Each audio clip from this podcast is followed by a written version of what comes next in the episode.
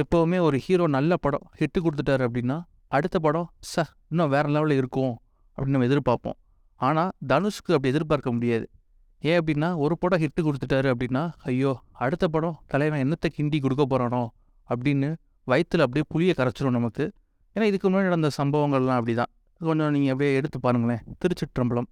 அதுக்கப்புறம் அந்த படம் நானே வருவேன் ஸோ திருச்சிற்றம்பலம் பெரிய ஹிட்டு அதுக்கப்புறம் நானே வருவேன் ஸோ அதுக்கப்புறம் இந்த படம் நல்ல படமாக தான் இருக்கும். வாத்தி அப்படிங்கிறத கருத்து எல்லாத்துக்குமே இருக்குது அது கரெக்டாச்சா அப்படிங்கிறது தான் நம்ம பார்க்க போகிறோம் இந்த படத்தோட கதை என்ன அப்படின்னா அதாவது ஆயிரத்தி தொள்ளாயிரத்தி தொண்ணூறுகளில் நடக்கிற கதை.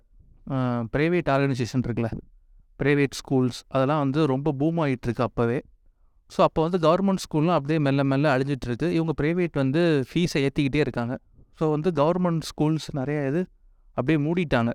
அதனால கவர்மெண்ட் வந்து ஒரு ஆர்டர் பாஸ் பண்ணுறாங்க ஸோ வந்து ப்ரைவேட் ஆர்கனைசேஷன் எல்லாம் லிமிட்டெட் ஃபீஸ் தான் எல்லாருமே கொண்டு வரணும் அப்படின்னு சொல்லிட்டு. நாற்பதாயிரரூவா எண்பதாயிரரூவா வாங்கிட்டு இருந்த ப்ரைவேட் ஆர்கனைசேஷன் வந்து இப்போ ஆறாயிரரூவா பத்தாயிரரூவா தான் வாங்கணும்னு சொல்கிறாங்க ரெகுலேஷன் கொண்டு வராங்க. ஸோ அந்த ப்ரைவேட்டுக்கு அந்த அந்த- அந்த ஆர்கனைசேஷனுக்கு வந்து ஒரு ஹெட்டாக இருக்கார் சமுத்திரகனி. ஸோ வந்து அவரோட பிஸ்னஸ் வந்து பெருசாக பாதிக்குது. ஸோ நம்ம பிஸ்னஸும் பாதிக்கக்கூடாது. அதே சமயத்தில் கவர்மெண்ட் ஸ்கூல்ஸும் நம்ம வளர விட்டுறக்கூடாது அப்படின்ற ஒரு நல்ல எண்ணத்தில் அவர் என்ன பண்ணுறாரு அப்படின்னா நம்ம உள் நம்மகிட்ட உள்ள அவங்க இன்ஸ்டியூஷனில் உள்ள வேலை பார்க்குற ஸ்டாஃப்ஸில் இந்த அசிஸ்டன்ட் ஸ்டாஃப்ஸ் இருப்பாங்கல்ல அதாவது ஏதாவது ஒரு பெரிய சார் லீவ் போட்டார் அப்படின்னா அவருக்கு அசிஸ்டண்ட்டாக வந்து எடுப்பாங்களே கிளாஸு கெஸ்ட் லெக்சர் மாதிரி. அவங்களெல்லாம் நம்ம வந்து கவர்மெண்ட் ஸ்கூலுக்கு அனுப்பிவிடுவோம். ஸோ அவங்க ஒன்றும் பெருசாக அவங்களுக்கு ஒன்றும் தெரியாது என்ன பாடம் எடுத்துகிட்டு போகிறாங்க அப்படிங்கிற மாதிரி தனுஷை அவர் வந்து அனுப்பிச்சி வைக்கிறார். அதுக்கப்புறம் கவர்மெண்ட் ஸ்கூல்லாம் எப்படி மாறுச்சு அப்படிங்கிறது தான் படத்தோட மீதி கதை. அதாவது இந்த படம் வந்து ஃபஸ்ட் ஆஃப் நீங்கள் என்னென்னு பார்த்தீங்கன்னா கொஞ்சம் ஸ்லோவாக போனாலுமே டக்கு டக்குன்னு சீன்ஸ்லாம் அப்படியே முடிஞ்சு போகிற மாதிரி இருக்கும். ஃபஸ்ட் ஆஃபை பொறுத்தளவுக்கு. ஓரளவுக்கு நல்லா ப்ளசண்ட்டாக இருந்துச்சுல அப்படின்னு தோணுச்சு. இன்னொரு ப்ளஸ் அப்படின்னு பார்த்தீங்கன்னா நம்ம தனுஷோட மேனரிசம் பல இடங்களில் தனுஷோட அந்த யூனிக்கான ஆக்டிங் செமையாக தெரிஞ்சாலும் அங்கங்கே லைட்டாக ரஜினியோட மேனரிசம் அங்கங்கே கொஞ்சம் வந்துட்டு போகுது. சார் நீங்கள் ஏன் சார் வரீங்க ரஜினி மேனரிசம்லாம் நம்ம ஆடியோ லான்ச்சோட வச்சுக்கணும். இதில் எதுக்கு ரஜினி வராரு அப்படின்னு கேட்க தோணுச்சு. பட் இருந்தாலும் ஒரு சஜஷனாக சொல்லணும்னா அப்பப்போ ரஜினி வர்றதும் லைட்டாக கொஞ்சம் என்னடா படத்தை விட்டு வெளியே போகிற மாதிரி எனக்கு தெரிஞ்சிச்சு. அதுக்கப்புறம் படத்தோட ஹீரோயின் சம்யுக்தா. அதாவது தனுஷே படம் ஆரம்பித்து ஒரு அரை மணி நேரம் கழிச்சு தான் வராரு சம்யுக்தாக்காக படம் பார்க்க வந்தவங்க படம் ஆரம்பித்து ஒரு அரை மணி நேரம் கழிச்சு கூட நீங்கள் வரலாம். பத்தே கால் சொல் சொல்லிட்டு எங்களுக்கே பத்தரைக்கு தான் போட்டாங்க. அதனால் சம்யுக்தாக்காக நீங்கள் வர மாதிரி இருந்துச்சுன்னா ஒரு பத்தே முக்கால் கூட வாங்க ஒன்றும் பிரச்சனை இல்லை. ஆல்ரெடி சம்யுக்தாக்காக வெயிட் பண்ணிட்டு உட்காந்துருந்தீங்க அப்படின்னா இப்போ பக்கத்து சீட்டில் அப்படி தான் ஐயோ சம்யுக்தா காட்டுங்கடா அப்படின்னு வெயிட் பண்ணிட்டே உட்காந்துட்டு இருந்தார். வர மாதிரி தெரில சரி நீங்கள் வந்தால் சொல்லுங்கள் கால் பண்ணிட்டு சொல்லுங்கள் நான் ஒரு வெளியே போய் ஒரு தம் போட்டு வரேன் அப்படின்ட்டு ஒரு ஆள் நண்பர் போயிட்டாரு.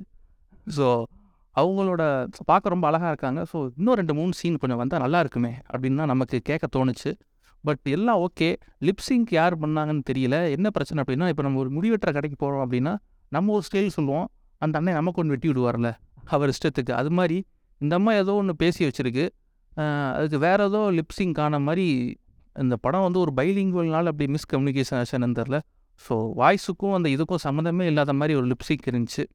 அதுதான் வேற ஒன்றும் இல்லை. அடுத்து இன்னொரு ஒரு ப்ளஸ் வந்து ப்ளஸ்ஸாக மைனஸான்னு தெரில. சமுத்திரக்கனி கேரக்டரு அதாவது சாட்டை படத்தில் பண்ணியிருப்பார்ல சமுத்திரக்கனி அந்த கேரக்டர் அதை அப்படியே இங்கே ஸ்பின் ஆஃப் பண்ணி இங்கே கொண்டு வந்து அவர் ஒருவேளை டாக்ஸிக்காக மாறி இந்த ப்ரைவேட் ஆர்கனைசேஷன்லாம் எடுத்து நடத்தினா எப்படி இருக்கும்? அப்படிங்கிற ஒரு சின்ன கற்பனை. அவரை வில்லனா கட்ட முயற்சி பண்ணியிருக்காங்க அப்படின்னு தான் சொல்லணும். அங்கங்கே வராரு. அதுக்கப்புறம் அப்படியே காணாமல் போயிடுறாரு.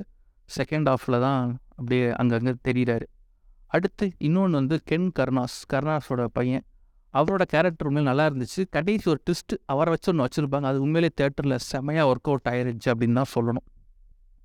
அடுத்து இன்னொன்று என்னடா படம் முழுக்க அப்படியே தெலுங்கு வாடா வருதே அப்படின்னு நம்ம டைலாக் நம்ம கமெண்ட் கொடுக்கறதுக்கு முன்னாடி டேரக்டர் நீரா வெண்ண நீ என்ன சொல்கிறது நானே அந்த டைலாக்கை வைக்கிறேன் அப்படிங்கிற மாதிரி அவரே ஒரு டைலாக் வச்சிடுறாரு படத்தில்.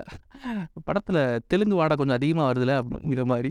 ஸோ இதெல்லாம் பொறுத்துக்கிட்டு படம் தெலுங்கு படம் இல்லை தமிழ் படம் தான் அப்படின்னு மூக்கை பொத்திட்டு சென்ட் அடிச்சுட்டு பார்க்க வைக்கிறது யார் அப்படின்னா தனுஷும் ஜிவி பிரகாஷும் தான் சொல்லணும். ஏன்னா ஜிவி பிரகாஷ் போட்ட அந்த ரெண்டு பாட்டு ஒன்று வந்து அந்த வாவாத்திங்கிற சாங் ஆல்ரெடி ஹிட்டு இன்னொன்று வந்து இந்த நாடோடி மன்னன் ஒரு பாட்டு அதுவுமே ரொம்ப சூப்பராக தான் இருந்துச்சு. அதுக்கப்புறம் பார்த்தீங்கன்னா பிஜிஎம்மில் தான் தலைவன் ஜிவி என்ன பண்ணாருன்னு தெரில. அது ரொம்ப பிஸியாக இருக்கார்ல படமும் நடிச்சிட்டு இருக்காரு. அது போக மியூசிக் போட்டுட்டு இருக்கிறதுனால நம்ம தனுஷ் தானே நம்ம அசுரன் பிஜி பிஜிஎம் எடுத்து திருப்பி போட்டுருவோம் அப்படின்ட்டு போட்டார் அனந்தரில் லைட்டாக அப்படியே அசுரனோட பிஜிஎம் வாடகைகளும் அங்கங்கே அப்படியே வந்துட்டு இருந்துச்சு.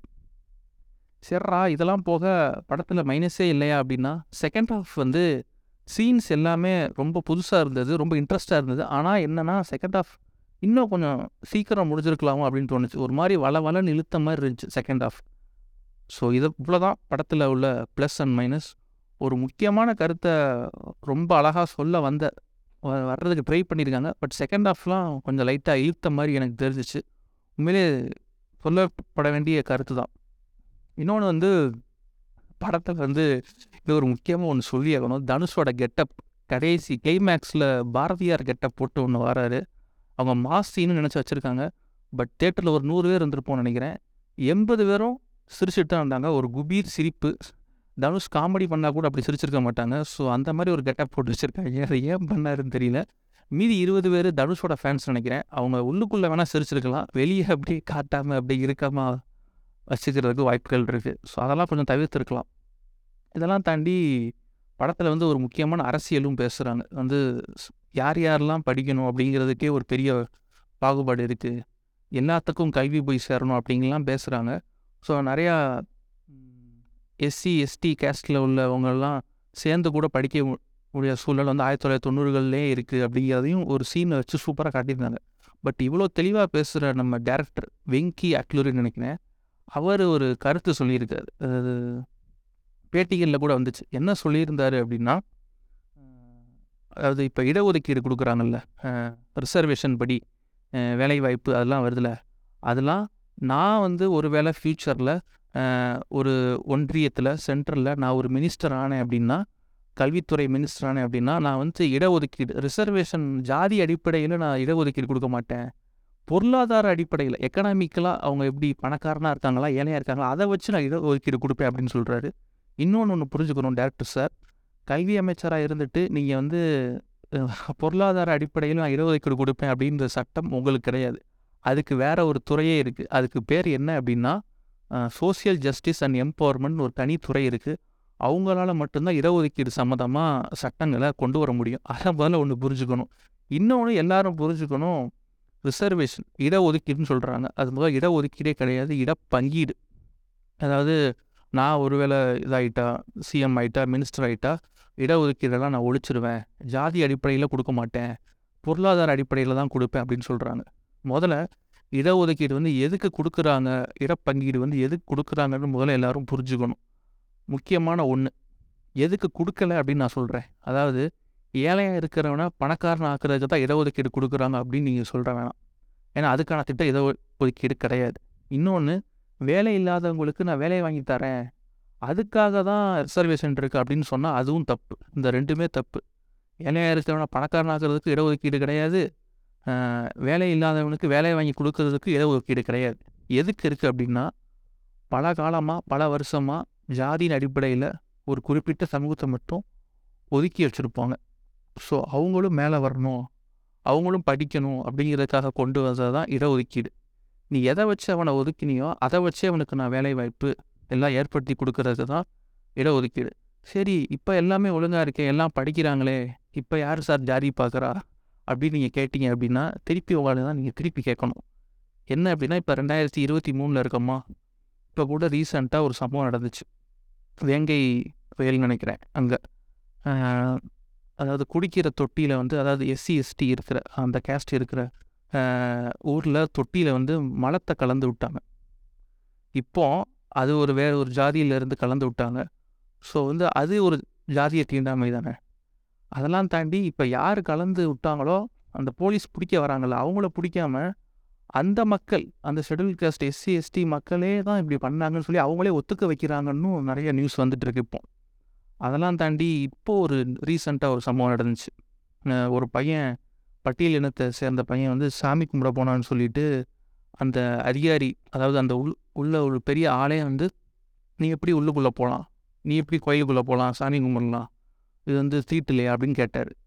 ஸோ இன்னும் ஜாதிங்கிறது இருந்துட்டு தானே இருக்குது இது போக இன்னொரு ஒரு சம்பவம் ஒரு ரெண்டு மாதத்துக்கு முன்னாடி நடந்துச்சுன்னு நினைக்கிறேன்.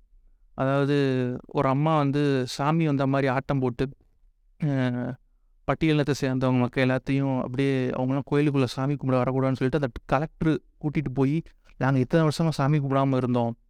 ஸோ வந்து இந்த கலெக்டர் கூட்டிகிட்டு போய் அந்த எஸ்சி எஸ்டி மக்கள் எல்லாத்தையும் வந்து சாமி கும்பிட வச்சாங்க. ஸோ இதெல்லாம் இன்னும் நடந்துட்டு தான் இருக்குது ஸோ இதெல்லாம் வச்சுட்டு நீங்கள் எப்படி ஜாதி இல்லை அப்படின்னு சொல்லலாம். இன்னொரு சில பேர் சொல்லுவாங்க ஜாதி சர்டிஃபிகேட்டை கிழிச்சு போட்டால் ஜாதி ஒழிஞ்சிரும் அப்படின்னு. அது இல்லை.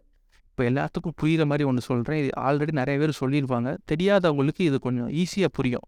இப்போ உங்களுக்கு கொரோனா இருக்குன்னு வைங்க. கொரோனா பாசிட்டிவ் அப்படின்னு ஒரு சர்டிஃபிகேட் கொடுத்துட்டாங்க. அதை நீங்கள் என்ன பண்ணுவீங்க?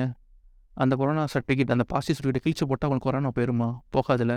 அதை க்யூர் பண்ணால் தான் போகும் ஊசி போட்டிருக்கணும். நிறைய மருந்து மாத்திரைகள்லாம் இருக்குது அதெல்லாம் பண்ணால் தான் உங்களுக்கு கொரோனா போகும். அதே மாதிரி தான் ஜாதி. உங்கள் மண்டைக்குள்ளே இருக்கிற அழுக்குன்னு நான் சொல்லுவேன். ஏன் அப்படின்னா கொரோனா கூட ஈஸியாக போயிடும் கொரோனா ரொம்ப மோசமானது தான் ஜாதி.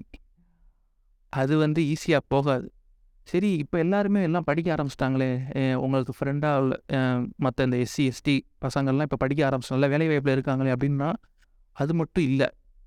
நீங்கள் எங்கே பார்க்கணும் அப்படின்னா நம்மளோட நீதித்துறையில் உள்ள மிகப்பெரிய போஸ்ட்டில் இருக்கிறவங்கெல்லாம் எடுத்து பாருங்கள் எந்தெந்த போஸ்ட்டில் இருக்கவங்க எந்தெந்த சமூகத்தில் இருக்காங்க ஒரு குறிப்பிட்ட சமூகம் மட்டுமே அங்கே இருந்துக்கிட்டு இருக்கு இன்னும் நம்ம எஸ்சி எஸ்டியை விட்டுருங்க.